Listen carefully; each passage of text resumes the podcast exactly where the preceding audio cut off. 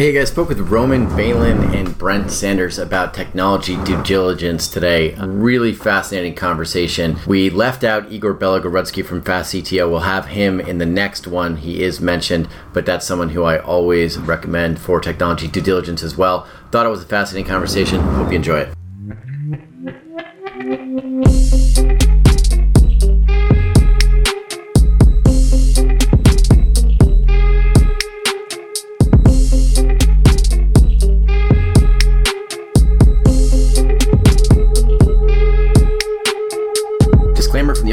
Legal team. Podcast conversations don't necessarily reflect the views of BizNexus Incorporated. Everything you hear is informational news and updates from around the industry. We're not recommending any investments. We're not offering any investment advice. Be sure to do your own homework.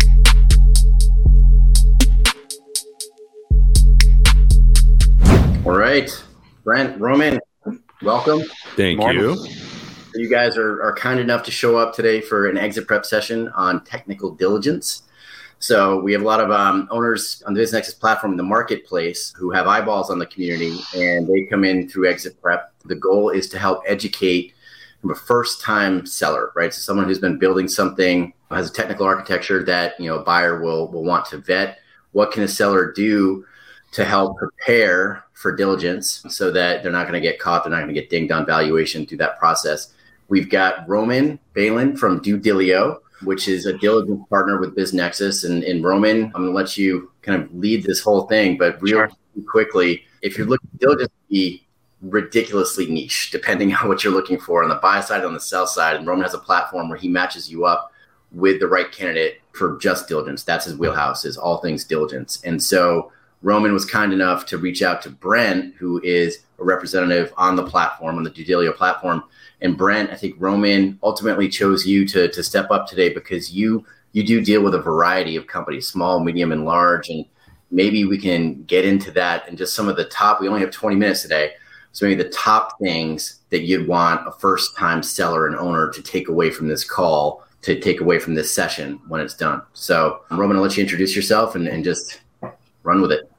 Yeah, so uh, Adam, thanks for having us on here. So again, yeah, DueDilio, expert network focused on due diligence. If you're looking to have anything done, come to us. We'll help you out. And um, yeah, so Brent, let's let's kind of get started here. So, uh, you know, from a business owner's perspective, someone who is just getting ready to list their business, what should they do to really prepare their business for what's to come on the technical due diligence?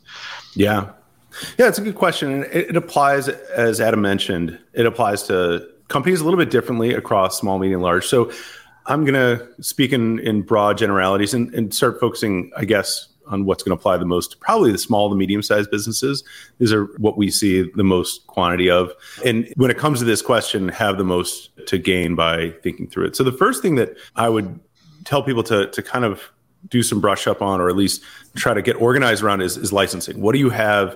What is your tech stack built? Obviously, assuming you, you understand what the tech stack is, you have an architecture. You may or may not have a, a dev team in house. You might have a contracting team. Create a, an item, a ticket for them to work on to just kind of let's go through our requirements. Let's go so go see what we're importing.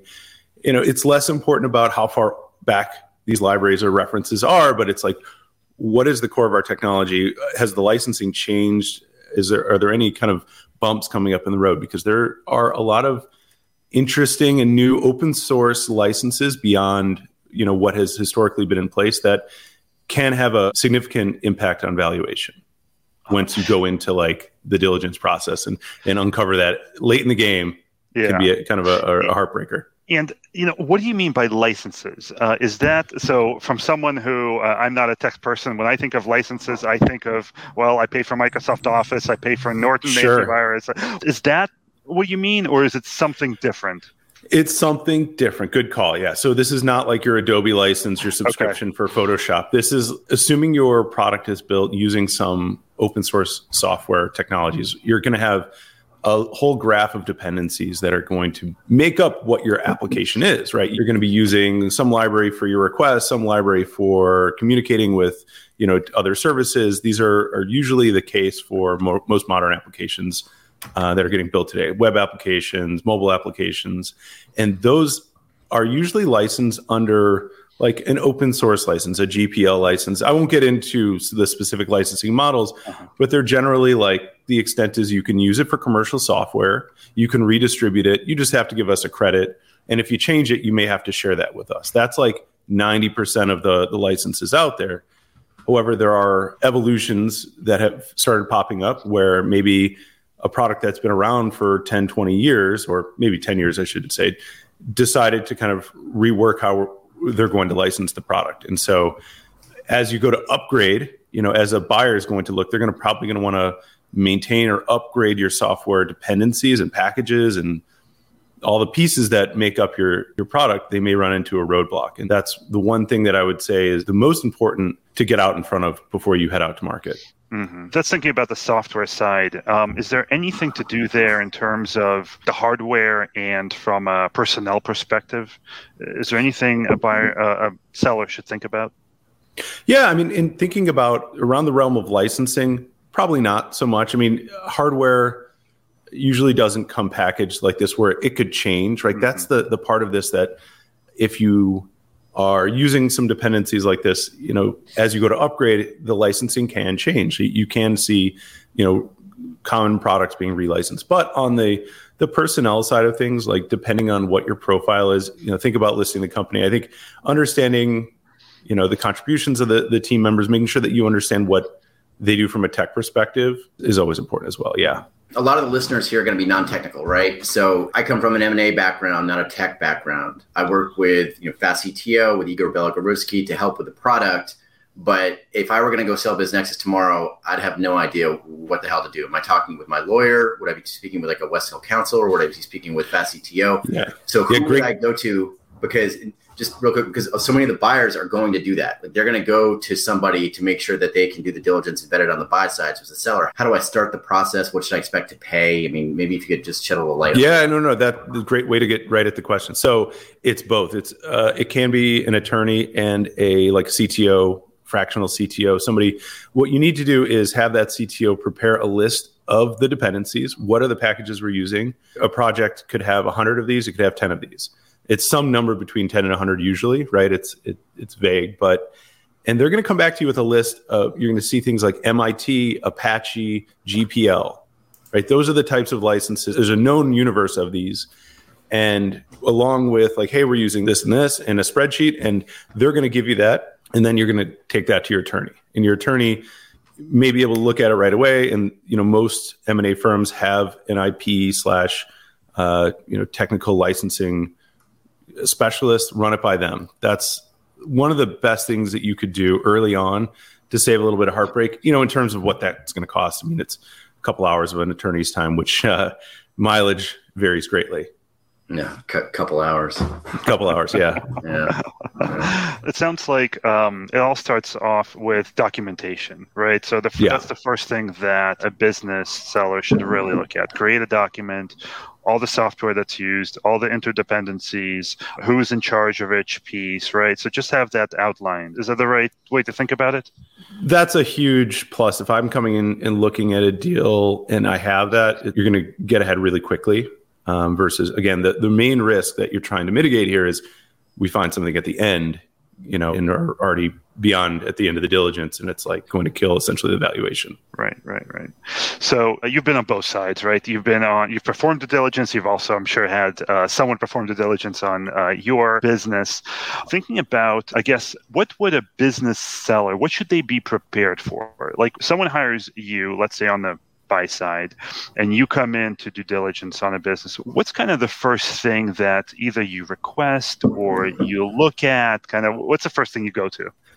Yeah, yeah, that's a great question. So we have a, a rubric that's generally you know five different areas. It's the mm-hmm. code base, and it, again, this varies depending on you know whether if it's a, a, hardware company, it's gonna be totally different. This is more for software SaaS mm-hmm. businesses specifically, is what I would say. We're going to look at the code. We're going to look at the sort of testing infrastructure.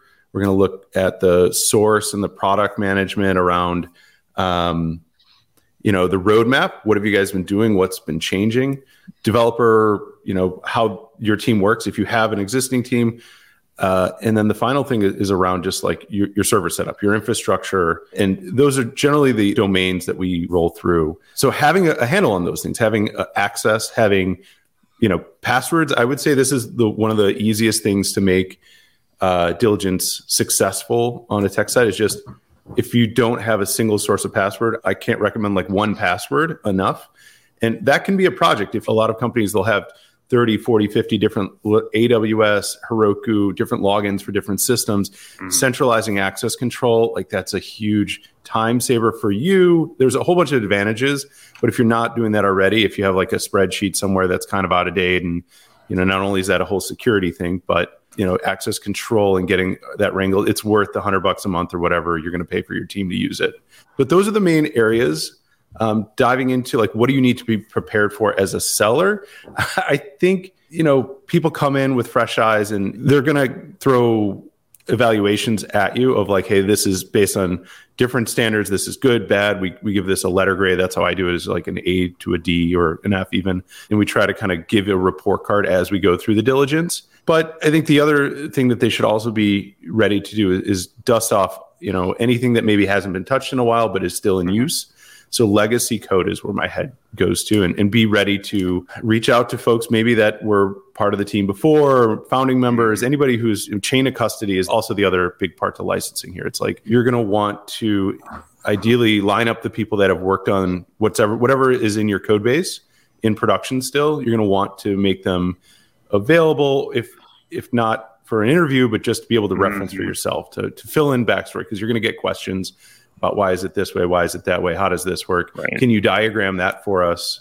These are the, mm-hmm. the things that I'd be ready to go into, which as a non-technical owner is going to be a matter of, you know, line up the people you need to connect me with, line up the people that, right. uh, you know, can answer the questions for you. Hey guys, quick plug for our premium subscription on BizNexus.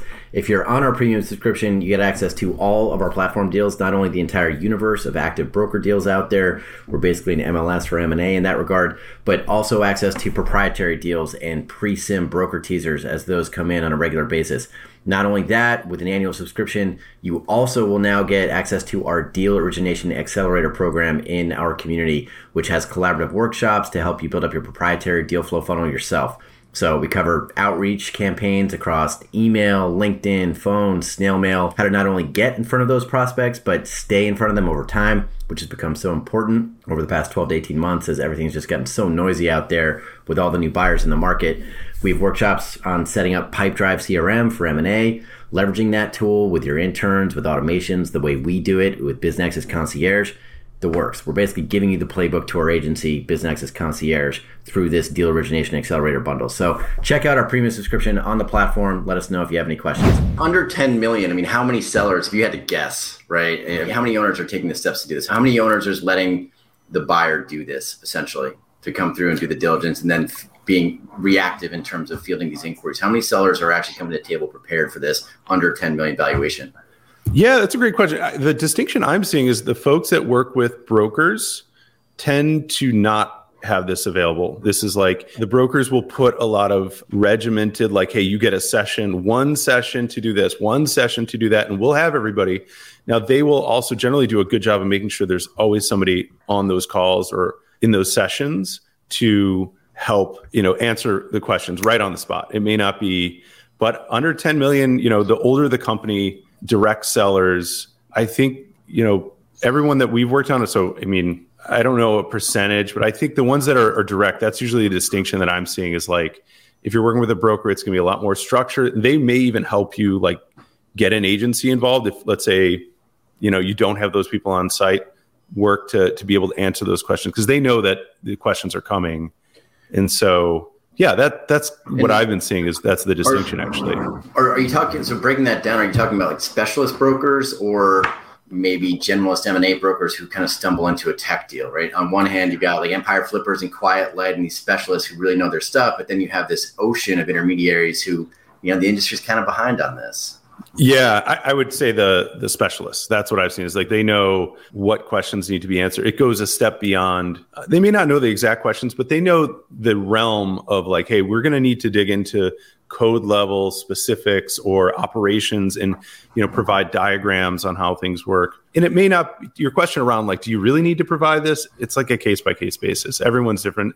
If you're coming into a situation, you have a CTO or you have a tech team, you're going to be able to generate those things. If you don't, no seller or no buyer is going to expect you to put that together. They're going to mm-hmm. understand the situation and it's going to be the profile that they're buying into. So it may have an effect on the valuation is the only warning that I would say there. If like they're going to have to do that lift, it's indicative that there are going to be other things that they're going to uncover after the sale is complete potentially. Yeah.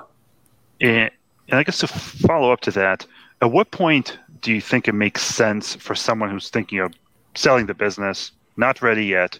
When would it make sense for them to bring on someone that can help them prepare for the uh, technical due diligence? Is it you know, a couple of months? Is it a year? Kind of. What are your thoughts? Yeah, anytime. Anytime's good to just mm-hmm. creating this like fictional business in my head, but this is indicative of a lot of deals that I see. There's always some legacy software involved. The sooner that you come to grips with like what that is and understand it and start taking care of it the risk goes way down. Like the every year you know all the technology on the internet gets a year older and gets updated. And so your stack is getting a year older potentially. So if you're in a situation where you have a tech team but they don't focus on your old stuff or a situation where you don't have a tech team and your system just works great but it's a ticking time bomb to, mm-hmm. to an extent. Right, so that's right. it's all about legacy software to me in this space, and I embrace it. I love it. That's why I do this. That's why I work on these types of on, you know both sides of this. We both acquire and, and sell. So it's a, a matter of as soon as possible. I think paying attention to that stuff, and you'll always value from it. So it'll set you up if you're thinking two years out, and like, okay, I know we're going to line up a sale. The sooner you can get a wrangle on it, the better, the happier you'll be, and the more stable the the transition will go. Right. Right. So it sounds yeah. like you want to have enough time to mitigate any issues that are discovered, basically. That's the, exactly. that's the idea. And I guess, you know, since you've done a lot of due diligence, what are maybe, you know, one or two, you know, most common things that you've seen business sellers get wrong?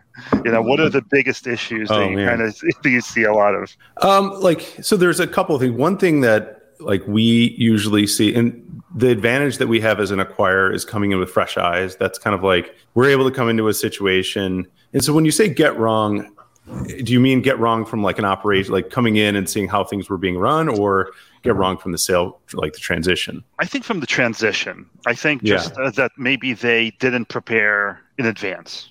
Yeah, I mean, we've been lucky enough to not see any like really big you know fumbles because that's also falls on us if we miss something. But the number one thing it goes back to the passwords. That's always the thing that, that bites people is like and it's not the passwords you know about right now. I know this is like the, the silly answer.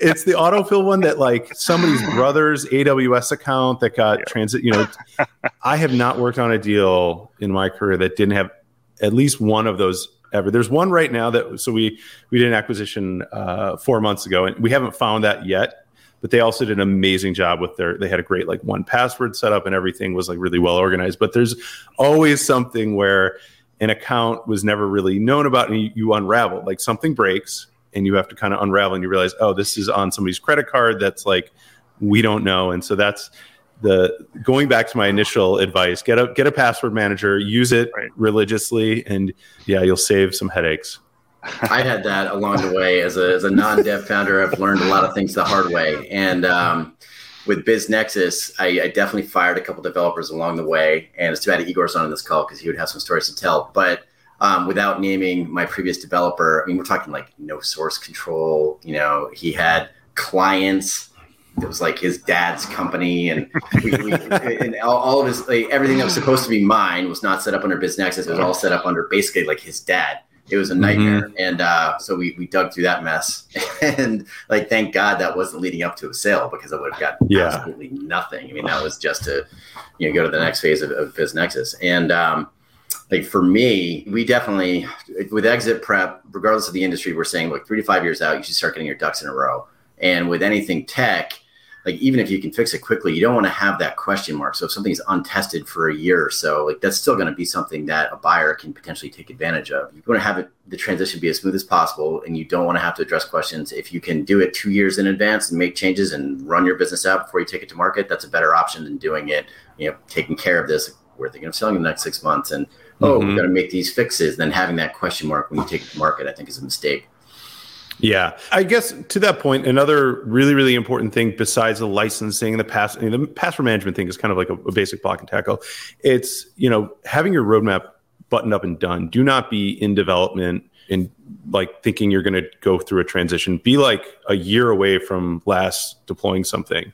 The further you can be, I mean, it's great if you have an active and continuous release cycle. That's awesome, but you know we've have seen when companies are moving at a specific clip and then a feature breaks and then there's the transition and and then we have to figure out well who's going to own this and the transfer over of of new features. I would highly recommend being at sort of a, a code freeze point. It just makes life easier to evaluate to understand unless you are a larger company. Larger companies you're going to see this continuous larger deals or, or it's more like hey we're really going to transition the operations not necessarily the the code kind of stuck in time. But yeah, the, especially for yeah. all of these non-technical buyers that are out there now, because you've got, I mean, they want to buy something stable, right? So if you are yeah. an MBA and you want to run a SaaS company, I mean, that is super competitive. And yeah. um, the last couple of years have been crazy with that kind of stuff. But then you also have companies that need to get tech and they're all buying into it, but they don't want to buy something that they want to buy something stable and proven and is built and it lumps into their company. Which I would argue isn't really tech, right? It's like it, it's a, not a characteristic of like you can't just buy it and not take care of it. It's I always call these they're living things. You got to nurture them. You got to take care of them. They do require resources, and they're living. It's like, and if you ignore them, they will die, and then you really like have a scary situation where you can lose an asset because uh, these things can be broken beyond repair, or at least beyond the repair of like the realm of the business you have. So to your exact point, we took over a business or acquired a business that had gone through that phase where the previous owner bought it they were a media company. They were dipping a toe in tech and realized, oh my God, we have to keep investing in this thing. Like every year, we've got to put X amount of dollars just to keep it running. Like, what a hmm. terrible deal. And so they immediately got out of it. And so I've definitely seen that pattern happen where it's like the, unless it's a very specific type of tech, it's going to suffer from that like constant attrition. Yeah. So I always ask Igor, like, when, so when's Dev over? Like, Never. Yeah. When are we done? Never. Never. I can, I can line up an entire year of tickets. Give, give, me an hour. I'll line up an entire year of tickets. Uh, line, line item. Never, never go away. Yeah. I know we're short on time, but the other thing that did just strike me as you said that is we do see when in sellers that are working with agencies, we do see a lot of agencies just kind of running that are unnecessary. Like as if you're getting ready for a sale and it's a technical company and you're using an agency and they have a minimum. A lot of these agencies they may be cheap they may be affordable like in different places all over the world but they may have like a two developer minimum. And then they just run and they build and build and build because you have to have two developers to use the agency. And it may make sense in a lot of cases but i would definitely get involved in that maybe find someone to help validate if those things Because what we've seen is a degradation in systems where it's like if they just let let it be it would have been fine. But they kept kind of creating more tickets, creating more tickets, creating more tickets, and it really was just to keep the developers busy, not necessarily yeah. to add value to the. the I've, I've, seen that, and I personally had that with prior relationships. But I do want to clarify with Igor, he actually like helped save me from that. Oh, so of course, like, yes, right, right. But that is something where I've definitely come across that in the past, where if you're not hitting their their number every month, you're either getting their their junior dev team, or mm-hmm. um, you know you become a a Walking Dead portfolio company as far as the yeah is, is, concerned. Yeah, basically. So I think what you're saying is makes sense. Have an Igor. If you don't have an Igor yet, find an Igor. Find somebody who can be a fractional CTO for you. I, I don't know if Igor's fractional, but if you have the scale or not, you can always find someone to just come in and you know figure out a way to incentivize them. They will be kind of expensive, but I think it's like you wouldn't do a deal without a lawyer on your end. I, yeah. I would recommend having some sort of advocacy and expertise in that corner. Yeah, Absolutely. That's a great takeaway. Roman, unless you have any follow ups, I think that's a, that's a good wrap. I think cool. we're good. So we'll have you know, Brent, Roman. Thank you for for showing up today. Hopefully, we'll have more of these. I think that was that was really great, really really insightful. We'll have your contact info in the exit prep session. Uh, if you're watching this on YouTube, it'll be in the notes. If you're listening to it, it'll be in the podcast. Real quick, do either of you want to chime in about how our users can find you? On me, it's uh, DueDilio.com or Roman at DueDilio.com. Yeah, or just cool. right to BizNexus. You'll be there. Or BizNexus. Yeah. If you want to check us out or want to sell a SaaS business in the B2B space, uh, head to vernehq.com, V E R N E H Q.com. You can find myself and my partner, Colin. It's awesome. All right, Roman, Brent, thank you so much for taking the thank time you. to show up today. Take care. Right, guys. Thanks.